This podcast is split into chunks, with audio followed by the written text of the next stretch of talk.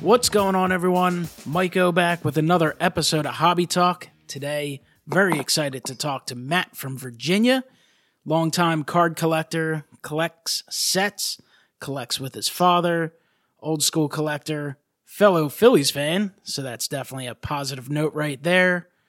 Matt, how you doing today? What is going on, my friend? How you doing, buddy? I'm doing well. I'm excited to chat with you about everything I just mentioned. Love someone else who has a passion for cards and is on YouTube. You do have a YouTube channel, Passion for Cards. We can chat about that a little later. But before we get into the Phillies, before we get into building sets, right off the bat, we got to, uh, I think, talk a little bit about an addition that was recently made to your collection. I'm not so sure you'll ever have a bigger addition to your collection, will you? Absolutely not. And uh, obviously, ever a lot of people have seen the the video. I, I made it my epic video number 100, and that was the addition of the the 1952 Topps 311. Pretty, uh, pretty epic pickup, wasn't it?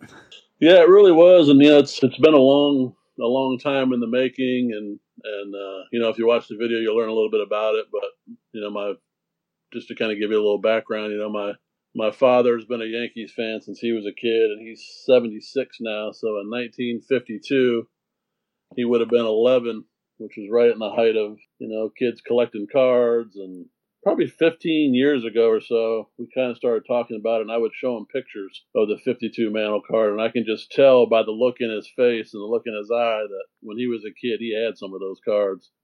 You know, you just kind of get a feeling that there was no doubt about the fact that he had some. Obviously, being a Yankees fan and and being at that age, so we talked for a long time about wanting to add it, and and uh, was finally able to do so. And uh, key part, he used to have it and I feel like that's a, a very common story. Uh, a lot of people, they look back and like, man, I used to have that. What happened to it? Oftentimes the story is where the blame goes to the mother taking the shoebox and throwing it away when they're out of the house or sometimes it was like off at war or something. They come back and their cards are all, oh, I tossed them. Yeah. And, and uh, he's actually pretty honest about it. You know, he says when he was, he was that age and, and had the cards, obviously he did a couple things. He used to trade to get the Yankees, which kind of furthered my my belief that he probably did have it. But B, and more importantly, he said they used to, you know, play with them as cards, you know, which is I guess their you know their original design. They used to um, throw them against walls, flip them for front and back, and they used to put them in you know their bikes to make them sound like motorcycles. And so he said he knows he actually physically used to just play with his, and they probably got to the point where they were you know, so worn out from from being handled, they probably just got you know legitimately thrown away. Yeah, and that's the thing about vintage, and that's why vintage is obviously so expensive in many cases. You know, it's it's not really that they were short printed; they were they made plenty of them. It's just that they were well loved. They were played with, like you said, because my dad tells me stories about how they used to flip them. You know, same thing, toss them against the wall, all sorts of things, trade them off of course, everyone would value their favorite team, their favorite players the most. So, in oh, the yeah. Philadelphia area, they'd value the Phillies above even the Yankees, like Mickey Mantle. Not that Mantle wasn't always, you know, one of the, if not the most popular non local team player for sure, but all these cards were just beat up over the years and kind of just uh, enjoyed, which is definitely a good thing. But that nostalgic factor is something that I think has kept cards so popular. And I think Mickey Mantle, specifically being just such a fan favorite of so many people, you still have a lot of people who grew up watching him and following him, listening to the games, him being their favorite player, and they've passed that on to so many other generations. So I think that right there goes to show you why that Mickey Mantle is so iconic and so just beloved by people in the hobby. And now, just an epic uh, cornerstone of any collection and pretty pricey. Cost you at least a arm and a half a leg. yeah, you know that's uh, that's the old school coming out in my pops when he says, "I mean, I hope it didn't cost you an arm and a leg." So, you know, just kind of a brief um, history of that. You know, I was in the early 2000s to buy some property here in Virginia that I lived in for quite some time and, and I was able to sell and, and make a, a nice little piece of change off of it. So the first thing I wanted to do, and, and uh, my, it was actually my wife's kind of her idea too. You know, she's been on board the whole time. She never never hesitated when when I kind of told her the idea is that you know as soon as we had the opportunity to to pick one up we thought for a reasonable price, we wanted to do that without him knowing. So as I started getting back into looking at the Mantles and, and how much they were, I was like, God, I should have bought this thing ten years ago. I could have saved a ton of money. Because man, have they exponentially grown in price over the last few years. So just crazy how much that card's gone up. So so we just started looking, and and uh, I was patient. I probably waited well, six or nine months, just kind of looking, waiting for the right one, waiting for the right look. Something else that I'm not is a is a graded card collector. Um, but obviously, I knew I wanted to buy a graded version uh, just to make sure it was authentic and and all that good stuff. So when the right deal popped up, we we jumped on it and off we went. I think that is uh, some key points there. One, the fact that you were patient, obviously, that can be tough for a lot of people to do. Um, yes, it can. Once you make up your mind that you're going to do something, it's hard to just go off and not just do it immediately or think that you always have more opportunities. So that's certainly obviously a great strategy, specifically when you follow through. And then you brought up the point about buying it, encapsulate it, grade it. I do think that's the way to go with high priced cards, specifically vintage stuff, due to the fact that, you know, it's so prevalent for cards to be trimmed or altered, all those issues, obviously forgeries as well. So I think that was probably a pretty wise move. And at this point, I would think most of the old school 52 Mantles have been, uh, or will be at some point graded if for no reason other than to, like you said, have it authenticated to make sure right. you know what you're getting. If you're gonna yeah. pour a good amount of money into something, you certainly want to make sure that it is the real deal and that it hasn't been messed with in any any way. Yeah, you know, and it tears my it tears my heart up to leave it graded. And I've talked to my, my wife a couple times about breaking it out of that holder, and she just goes into full blown panic mode. So every other card I've ever gotten that's graded, I've I've broken out, including some some gem mint tens I've gotten over the years. I crack them out because I'm just I'm just a raw card guy. But for now, anyway, I don't know if that'll change. But for now, anyway, the the Mantle stays safe in its PSA slab. There you go. but at least you have with the ones you've purchased, you have that you know what they are and you have that peace of mind. Speaking about that YouTube video, I will certainly post a link to that down below on the YouTube version of this podcast. For those listening on SoundCloud or via iTunes or any of the other services, possibly Google Play, head over to YouTube, search Passion for Cards, and check out the video with his Mantle. It is a great, I think it's like 10 or 12 minutes long. You give some background on it, you give a little story, and then you have the recorded version of your father looking for his uh, part to a, I guess it was to a vehicle, and uh, you know he slowly realizes it's not going to be that part, and I think his reaction was very similar to what my dad's would be. Like, I hope you didn't pay an arm and a leg. That that cracked me up because that was just so what I would what I would expect if I were uh, involved in that same situation. Same exact reaction. Yeah, it was so cool. And, and at one point, you know, if, if you do end up watching the video when he when he finally realizes what he is, he's just, you know, for about three or four seconds, he's just kind of speechless. I think that's the part that, that catches me the most is, as the, as the coolest part of the video because I knew that A, I obviously surprised him, even though we've been talking about it, I had surprised him that I'd actually gotten one. And B, I could just tell that, you know, he was so overjoyed to, to be able to hold it in his hands and, and touch it and feel it. And I, I think it kind of brought him back to his childhood, if not just for a brief moment, you know, where he can kind of think back and, and remember that having that and you know kind of what he did back in the day. So it was just it was a cool experience, really cool experience. Well, I think you made the right move jumping on that card because one, you got that moment right there that you'll remember for the rest of your life. You gave him some happiness, you know, like you said, just that momentary going back and going back in time and probably all the thoughts going through his head as he's looking at that card. All that alone is probably worth it. And then of course you have just an epic piece of your collection that, to me, I don't see anything but you know that slope moving up towards the future. So it's certainly you can also look in it, look at it from that point of view as an investor. What's the worst case that's going to happen? You decide to sell it and get your money back. Yep, and that was that was definitely a consideration. You know, we we figured that and again, probably why we bought it. Another reason we bought it graded was, you know, obviously situations and financial financial situations can change in an instant. If I did have to unload it for whatever reason to, to take care of my family, I certainly I wouldn't hesitate, and I'd be able to get a you know a good piece of money for that and and be able to to support the cause. So, but hopefully that won't ever happen. We'll we'll keep it in the collection forever and, and figure out where to uh, where to pass it down to as I continue to grow older and and stupider. it's definitely uh, it's just a, such a cool card and congratulations on the epic addition to the collection. I appreciate it, my man. Thank you very much. So, I want to talk a little bit about your YouTube channel. We'll chat about that for a few minutes before we get into some other aspects of the hobby.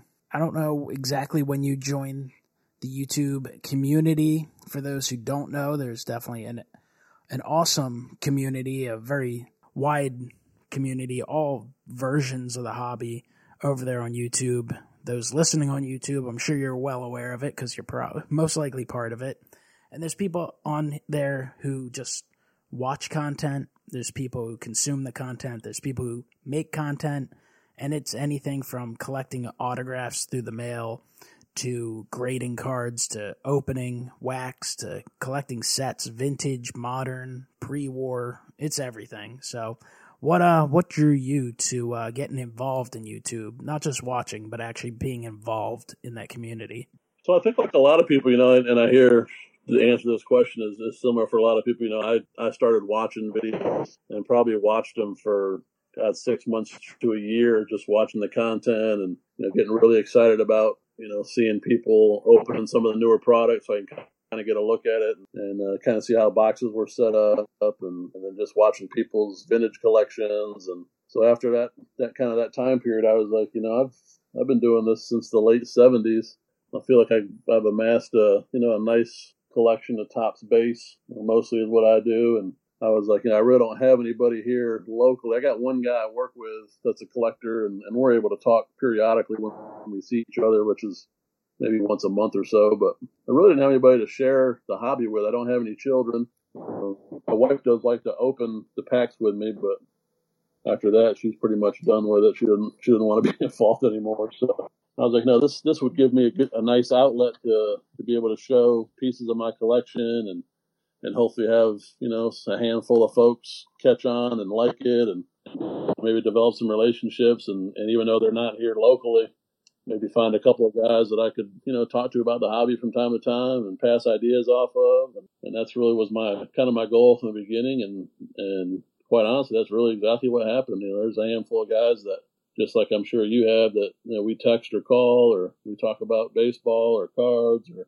Hey, I'm thinking about getting this, thinking about getting that. What do you think? So it's really turned into a really cool way just to be able to socialize with folks that have similar interests and, and even though you don't collect the same thing like you talked about initially you know there's so many different ways to, to collect and and uh, and not just cards but memorabilia and autographs and all that stuff's so cool so just to be able to talk to folks that are kind of like-minded about you know collecting something has really been a cool experience and, and a fun journey yeah, and again, there's a lot of aspects to it. There's the social aspect where you actually meet other people and build real relationships, something that you might not necessarily expect to early on.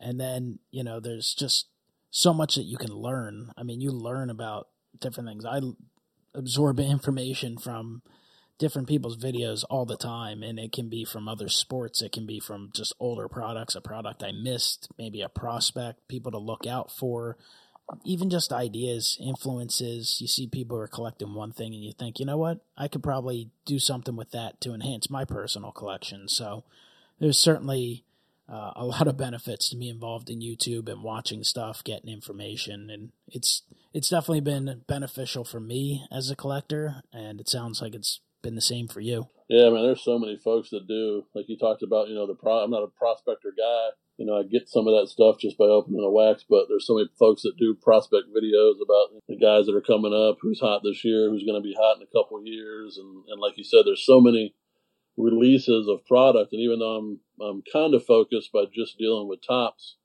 I mean, even Topps is releasing God knows how many different products and sets every year. So, you know, you might catch a video of, of something that's come out that you were like completely unaware of. Like, oh man, I'm glad that guy showed that video so I can go look at it and see if it's something I want to add to the collection or something I want to pass on or so yeah, there's and there's a ton of guys in this hobby collecting for a long time that I feel like just have so much more knowledge about me, more knowledge than me about different aspects of it, whether it be the investment aspect of it or something as simple as how they store their cards. You know, you might get ideas about that. So if you're looking for ideas and, and knowledge about the hobby, it's out there. You just got to find it. So you mentioned your Topps collector, baseball collector, kind of exclusively, right? Just baseball. Yeah, I collected uh, baseball and football as a kid, but quickly realized it was going to be tough to try to do both, so I bailed out on on football, and I just do baseball. I do do some Eagles team sets and some Eagles stuff um, a little bit every year, but primarily it's baseball. And uh, any specific uh, products that come out every year that you look forward to? Any like specific Topps products, or do you just kind of like it all? I, I collect most of it. I stay away from the um, I stay away from the high end stuff because because I am a set builder. So, like for example, when when uh, Topps Five Star came out in 2012, I jumped on board mainly because it had a hundred card base set where those cards were all numbered to 75, and I was like, okay, there's a there's a base set of Topps I need to go get. So I collected those five star sets in 2012, 13, and 14, and then they stopped, and consequently I stopped. So if it doesn't have a, you know, if it's just a hit product where everything you open is an autograph or a relic or a parallel or as much as I like those cards, and, and I think a lot of them are, are very um, appealing to the eye, I stay away from them because I'm I'm wired to be a guy that finishes a set. You know, if it's a 75 card set like Inception, know, I do buy Inception because there is there is a base set with Inception. So, and I like the hits, you know, just like everybody does. But when I buy Inception, my goal is to get as many of the base cards as I can out of a case, and then I got to go hunt the rest of them down because I'm just wired to be that guy that until that last card drops into that binder or or that storage, whatever it happens to be, and that set's complete, man, I just don't sleep. Restless until the set's complete. Oh yeah. So that goes on to uh next topic about building sets. I feel like the art of building sets has kind of taken a fall as the hobby's evolved over the years. It used to be in the 80s and even into the 90s, everyone collected sets. Then, with the evolution of inserts, and then some school after that, you had all the hits and autographs and relics and all that stuff. I mean, the focus in the hobbies really pushed towards those big hit cards, and less so a little bit away from base. I mean, a lot of people just like to collect the rookies or collect their favorite teams. That's not the case with you, though. You just continue to collect sets, and not just collect sets. You like to build sets, and uh, you do it the old school way. Yeah, and, and uh, getting back to my dad, you know, that's just kind of growing up in the hobby. That's kind of what he taught me. You know, from early on, we've we've kind of done this together and and decided, you know, what products we were going to buy and how we were going to store them and how we were going to organize them. And that's something else I do that's probably very unique than most folks. And, and I can get into that into it. But from the late 70s, when I kind of remember starting all the way through till today, I mean, I buy boxes and I rip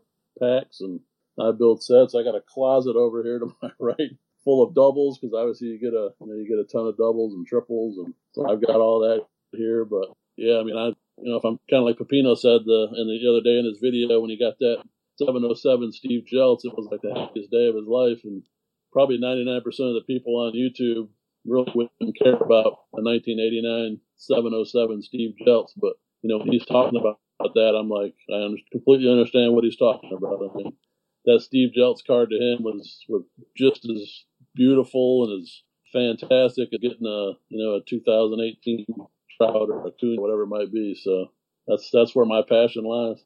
Yeah, set building is definitely cool. It's something that I've personally gotten away from. I don't I don't do a lot of sets anymore. I remember doing them as a kid. Uh, I did finally finish up my Philly set uh, my ultimate Topps team set 1951 through the current releases of 2018 and when update comes out i'll do that. And when 19 comes out but the individual year sets i usually at this point i just i crack the stuff open. I kind of go through and i'll pick out like i'll fill up a few binder pages just with random players or teams or cards that i think are cool. But i've gotten away from sets but it certainly is an awesome way to collect. And I guess if I had more space, I probably would love to have like every every Topps team, every Topps like full set in a binder. I think would be epic from like the first year. I think that would be amazing.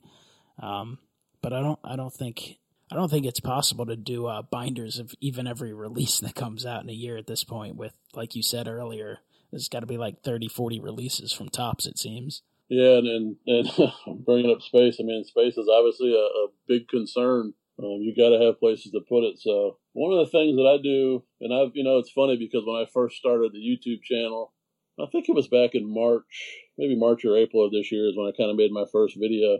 My goal was to show one of my binders, maybe one binder a week, just to kind of show the cards and, and how I collect. And six months, seven months later, I haven't showed a single binder video. So I'm still sitting on all these binders trying to figure out how I'm going to get them out of the community. So, I mean, I've got probably 150 to 175 four inch binders filled with all these sets. But what I do, and again, in working with my dad back in the day, I actually collect my sets alphabetically by player. And the reason I do that is I really like to track the career of that player kind of through being traded or, you know, different positions or whatever it might be, you know. So I don't have all my 1989 Topps in one binder. What I have is a binder of, you know, A, all my players that end in A, and I have all the Hank Aaron's together all the you know whatever it might be. I have those players together, so I can go in there and I can see okay, here's his rookie card. Three years into his career, he got traded to Minnesota.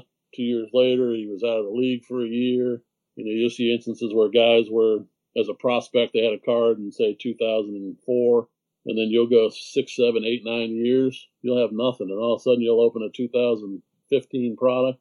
And here comes this guy again with a base card. And you, you know, I go to the binder, I'm like, oh, man, that's crazy. This guy's, you know, you think he's done, but, you know, he's been in the minor leagues batting around for seven, eight years, and all of a sudden he's back up, you know, getting a chance to play. So, that's kind of been our philosophy, and, and that's what we've always done. So we store them alphabetically, and and uh, which takes up even more space because you know I got a lot of empty holes in those binder sheets. But that's just kind of how again how I've done it since since I started back in the late '70s, and that's still how I do it today. It seems like a lot more work too. It is a lot more work. Let me tell you something. And every time my dad's in town, I have him sorting cards because man, it's, it's hard to stay on top of. I feel like I now understand even more so why your wife likes to bust the packs and then kind of take off. Yeah, she's done. You know, I always try to get her to to uh, once we're done busting to sort and and help, but no, she wants no part of it. She enjoys the the thrill of cracking those packs and and seeing what's in there, and then I don't see her again for a couple days.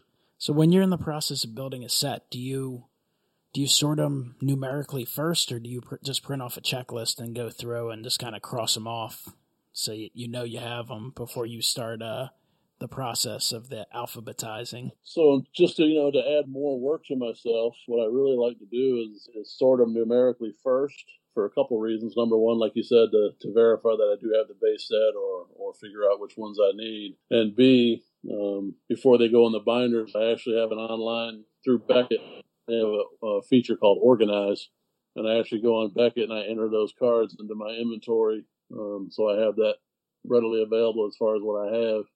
And then once that's done, then I get to sorting alphabetically and putting them in the binder. You certainly do love to work. There's no doubt about that. that's why when I tell you on the weekends I'm up till God knows whatever time. That's what I'm doing, man. I'm in here watching a game or something on TV and just kind of casually sorting through the cards, chipping away at it. That's a great part about this hobby, though. It's it's something to do. It's something to look forward to. It's something to have fun with, and then you can kind of collect however you want to collect. That's why it's your PC. It's your personal collection. So if you want to sort cards numerically, you do it numerically. If you want to alphabetize them, you alphabetize them. If you want to get them graded, you grade them. If you want to get them autographed, you get them autographed. Uh, there's so many ways yep. to collect. There's really no right way. There's no wrong way. We all Absolutely. we all have our ways of collecting. We all have things we enjoy, and it's just uh, it's a lot of fun to collect. It's it's something that you can share with friends and family, and it's generational too. And I think that's why baseball, even though baseball may have its issues in terms of overall popularity right now, you know, in the pop culture, if you want to put it that way, I, I think it's still the strongest in the hobby. Uh, I think it's the strongest because of the generations, fathers sharing it with sons, and grandfathers sharing it with grandsons and all of that. I really think that's uh, that's pretty big. I think that's a big reason why uh, the baseball portion of this hobby has continued strong. I mean, there's great international markets with basketball and some of the other products, but there's just something special about baseball cards, and everyone, when they're involved in card collecting, seems to love to generalize it as baseball cards. So, I think it's uh, an excellent hobby. Yep, I would agree. And then, God, it's just you know, it's been so much fun over the years, and it's fun to, like I said, to to see what other people do. And and my father and I are obviously as he gets older and I get older, I'm currently working on the 1966 Topps is kind of where I'm at. I'm missing about 30 or 40 cards, and and we're having a conversation last time he was in town about kind of where do we go from here? You know, do I continue my lifelong passion of you know just kind of what I've been doing is 166 complete back to 65 and you know do I continue heading down that road or do I try to get more focused like I've done recently buying the Mantles and and some of the Yogi Berras and Phil Rizzuto's I've been buying for for him as as a Yankee fan. And so I think you know that's the kind of the other thing about the hobby is you know you can start here and you can finish somewhere else and uh and you can enjoy both aspects equally and and uh, and you can change your your taste kind of as the as the cards change. And like you said, it's it's also cool. I mean, whatever you decide to do and however you decide to go about it, I mean, it's like I said, it's your PC, and it's and it's just a, a fun way to stay engaged with the with the game. Yeah, and that's the other kind of just another layer to it is you know following the career of these players and how teams evolved and evolve and the cards how they evolve. I th- I think it's all neat. Like I love vintage cards, but I love modern cards. I really, I just find it fun to see how these uh how the players, teams, and the designs and uh, the different aspects of the hobby, the different parts of products that just continue to become popular and evolve. I I think that's all just fascinating. I feel kind of bad for those folks that compartmentalize what they do. You know, if you're a vintage collector and that's all you collect, because there's so many great, beautiful, high quality modern cards that come out. If you're a modern guy and you're missing out on the the old bent corners and creases of a you know 1950s type card, I mean, I don't know how you wouldn't want to enjoy the full spectrum of the the hobby because there's a lot of beautiful cards that come out, you know, in 2018. I'm sure there will be moving forward where you just, yeah, they're just, they're fun to to look at. They they feel good in your hands. They're glossy. They're made well. The photography is is out of this world. And I'm like you. I'm a I'm a. If I had to pick one, I I would pick vintage, no question. But I don't think I could live without getting some modern as well. Yeah, it's tough. I uh I try. I'm fairly involved in so many aspects of the hobby. I, I don't. I give it up to guys who can focus on like one specific player or one specific type of cards. I just I can't do it. I love it all. I like breaking stuff. I like buying singles. I like autos. I like grading stuff. I like raw stuff. I like binders. I love it all. It's just it's awesome. It's a lot of fun. Absolutely. I've gotten away from like relic type of stuff. I'm not as much into that. Doesn't mean I don't appreciate some of them, but I don't like actively seek that stuff out. But you know, if I get a cool one in a pack I you know I keep certain ones like the uh, Heritage High numbers that came out this year. I opened like yeah. six boxes with my dad, and you know I got relics. I think I got one autograph and five relics out of the six boxes. Two of the relics were J.P. Crawford and Rhys Hoskins. So those to me, I was like, well, they're cool. I'll keep them in the Phillies collection for sure. Absolutely. Some of the others, I was like, yeah, pass these along or move them at this point, I think uh, it's time to chat a little bit about the baseball team in Philadelphia, the Philadelphia Phillies. Oh boy! You and I, both Phillies fans, so naturally, we both have Phillies in our collection. No doubt about that. I mean, I know you're a set collector. That's kind of your go-to type of thing, but I've seen some of your uh, Phillies cards in different areas of your collection. A lot of awesome stuff. What uh do you ever seek out like Phillies stuff, like buying singles, or do you just kind of collect them through whatever you get uh, when when breaking breaking wax? So most of my Phillies PC would be, you know, as a result of just being a set collector and obviously getting the one for the set. But I have branched out from time to time for certain players and uh, and gone after their probably notably would be um, everybody's favorite Philly, Mike Schmidt you know, as a kid, he was really the reason I got into the one of the reasons I got into the hobby and, and one of the first cards I can remember really wanting and, and trying to go after was the 73 um, rookie card. And so over the years, I actually branched out with Schmidt um, into other brands, which I don't do. And so I've got some Fleer, some Donruss, some Score Upper Deck, you know, those type of cards from Schmidt, patch cards, autograph cards. Um, so he's probably been the one Philly that that I chased um, more so than, than I would normally. And then as I do vintage stuff, you know, I always probably go after the Phillies first. So if I'm doing vintage, you know, I'll chase the Richie Ashburns and the Robin Roberts and cards like that and get them first before I probably would anything else. Um, so I definitely, you know, I definitely PC the Phillies, probably not as much as as most, um, just because I am obviously a select collector and I'm trying to get them all. But I do have a, you know, a couple sides. One of the one of the ones I, I did that with and actually got burned on was Domonic Brown when when he came up, I was all over Domonic Brown, and I tried to get all kinds of his cards, and well, that didn't work out too well.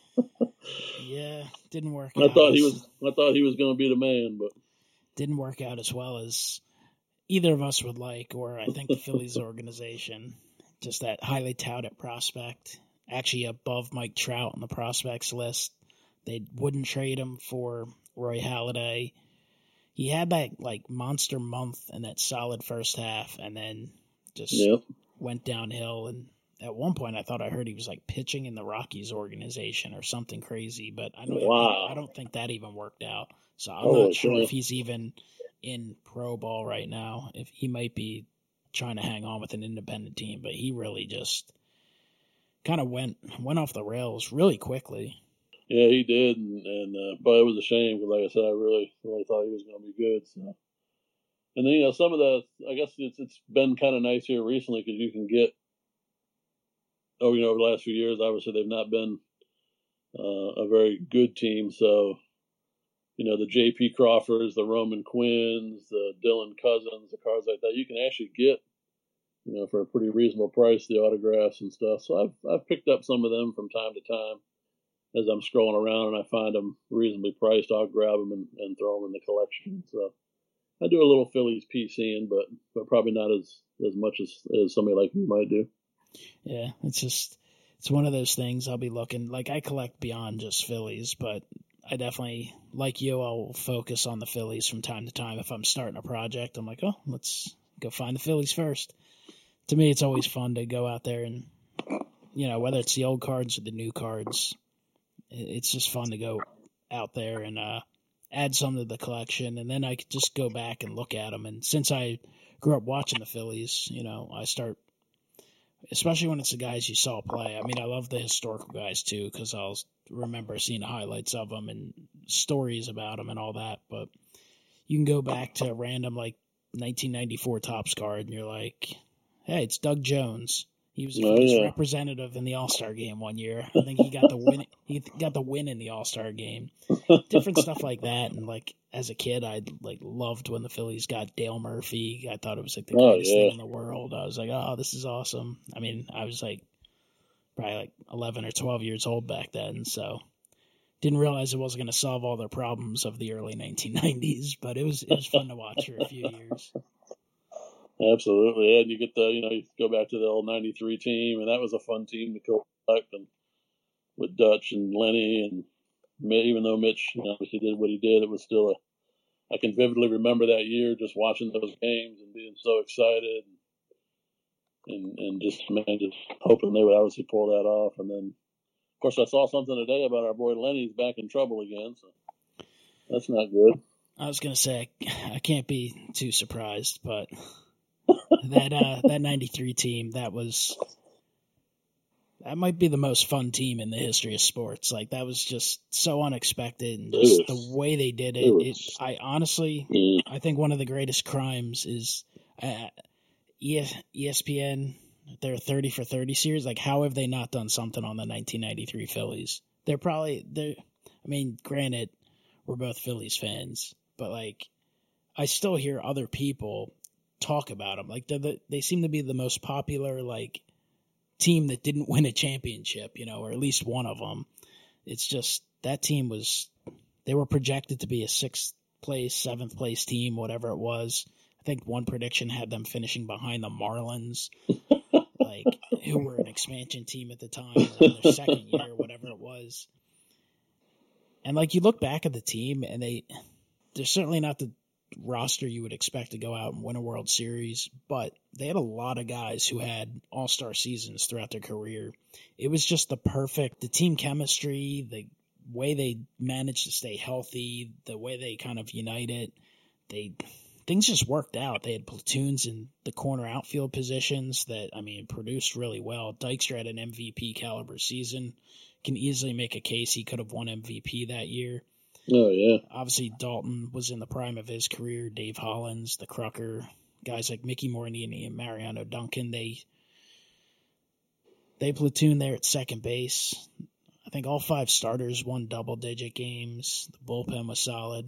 That was uh, a hell of a fun team, and I can relate that to card collecting because I will go back and like when I see autographs, different products that come out. If they have a Philly that was in the night, I mean, I search out Phillies stuff anyway. But when I see like the '93 Phillies, some of the archive signature series products, I'll see like Kruk was in it the one year, and Dykstra and Daulton.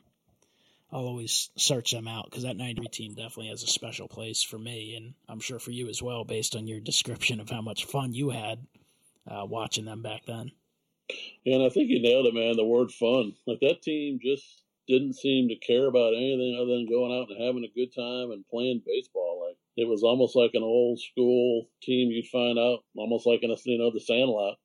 They were just out there having a good time playing baseball, and man, they just caught fire and my man, we reinvigorated the career of my man Jim Eisenreich. You remember Jim Eisenreich? Oh yeah, Jimmy. What a year he had that year! God, man, what a hitter he was that year. But uh, yeah, Jim Eisenreich. that that team's great, and there's just so many moments. Team. You go on YouTube and start searching '93 Phillies. You have the Mitch Williams.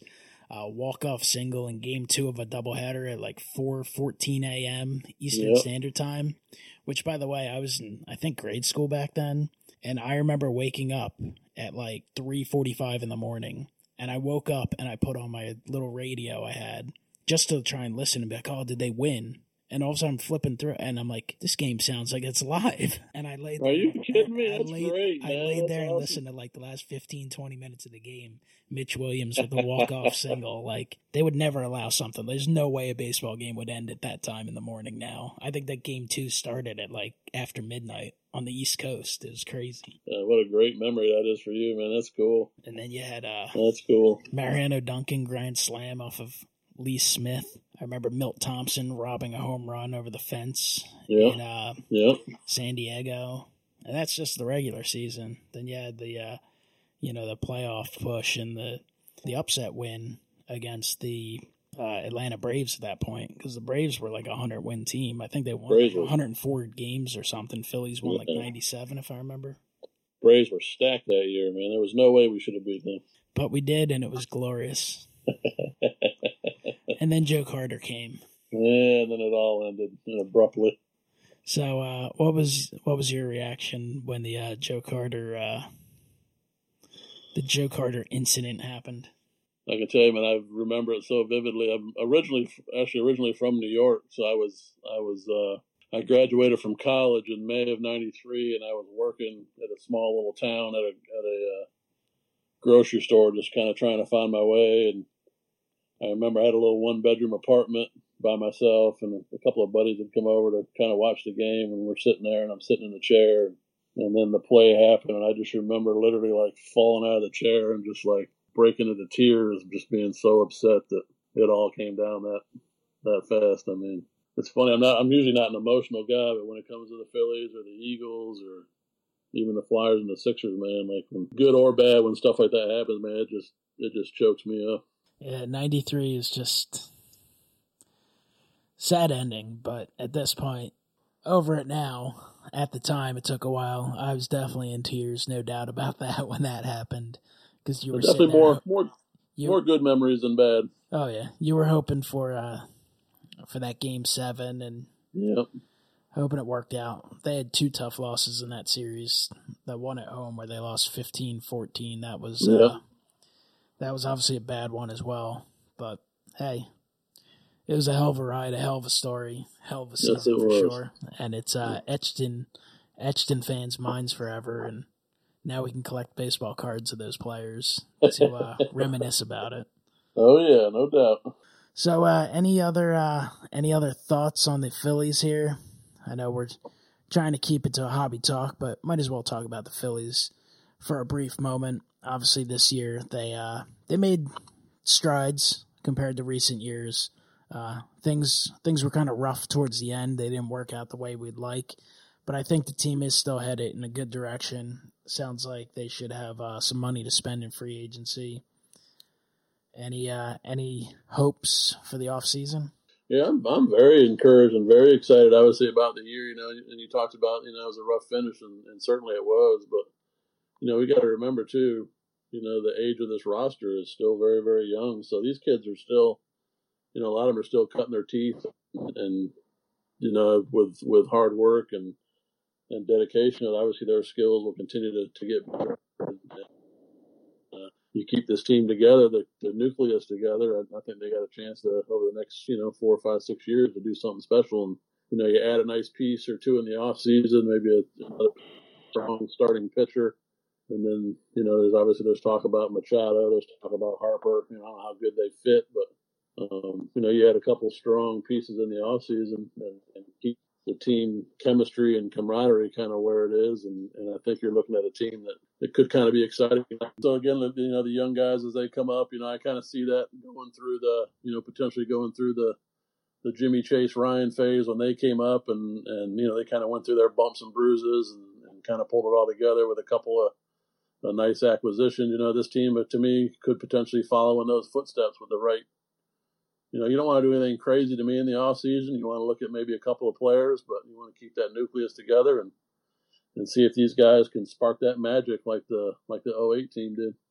Well, let's certainly hope they do. That would be epic and awesome, and hopefully we can celebrate. You know, something similar in the next few years. But I'm certainly looking forward to the off season. I'm looking forward to next baseball season as well. Fired up for the postseason, but always looking towards uh, some new, some more Phillies baseball.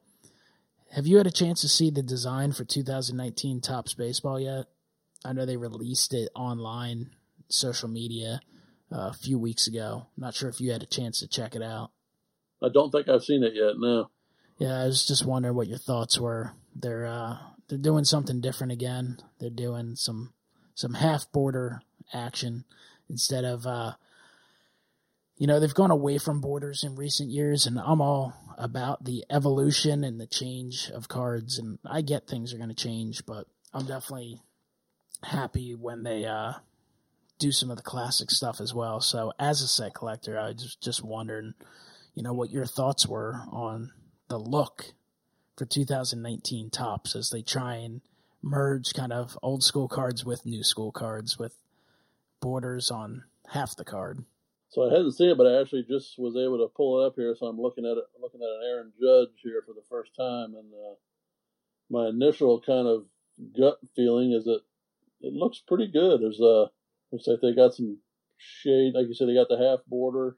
With, of course, I don't know if the team colors will be those border colors or if they'll all be the same. But if they do the team colors on the border, that'll be that'll be pretty slick. The the names in a pretty good spot. They got some almost like some shadowing effects. Uh, yeah, I'd say my initial my initial impression is it looks pretty good.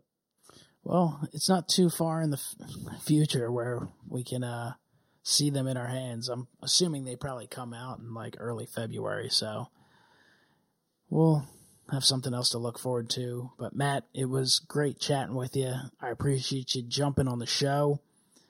You have uh, an impressive collection, a fun YouTube channel, and a super amazing, awesome, incredible, great, and a whole bunch of other descriptive words um, in that edition in the 1952 Mickey Mantle card. So it, it, was amazing to see to see that card added to your collection. But the way you did it, the way you showed and shared that moment with your father was uh, was epic. It was unbelievable. It was awesome. Well, I appreciate the kind words, my friend, and and uh, you know, when you first first contacted me to do this, I was honestly quite humbled by the fact that you would pick pick me, and and uh, thought I had enough to bring to the table to to do a podcast like this. Obviously, I'm pretty new in the the social part of it, so.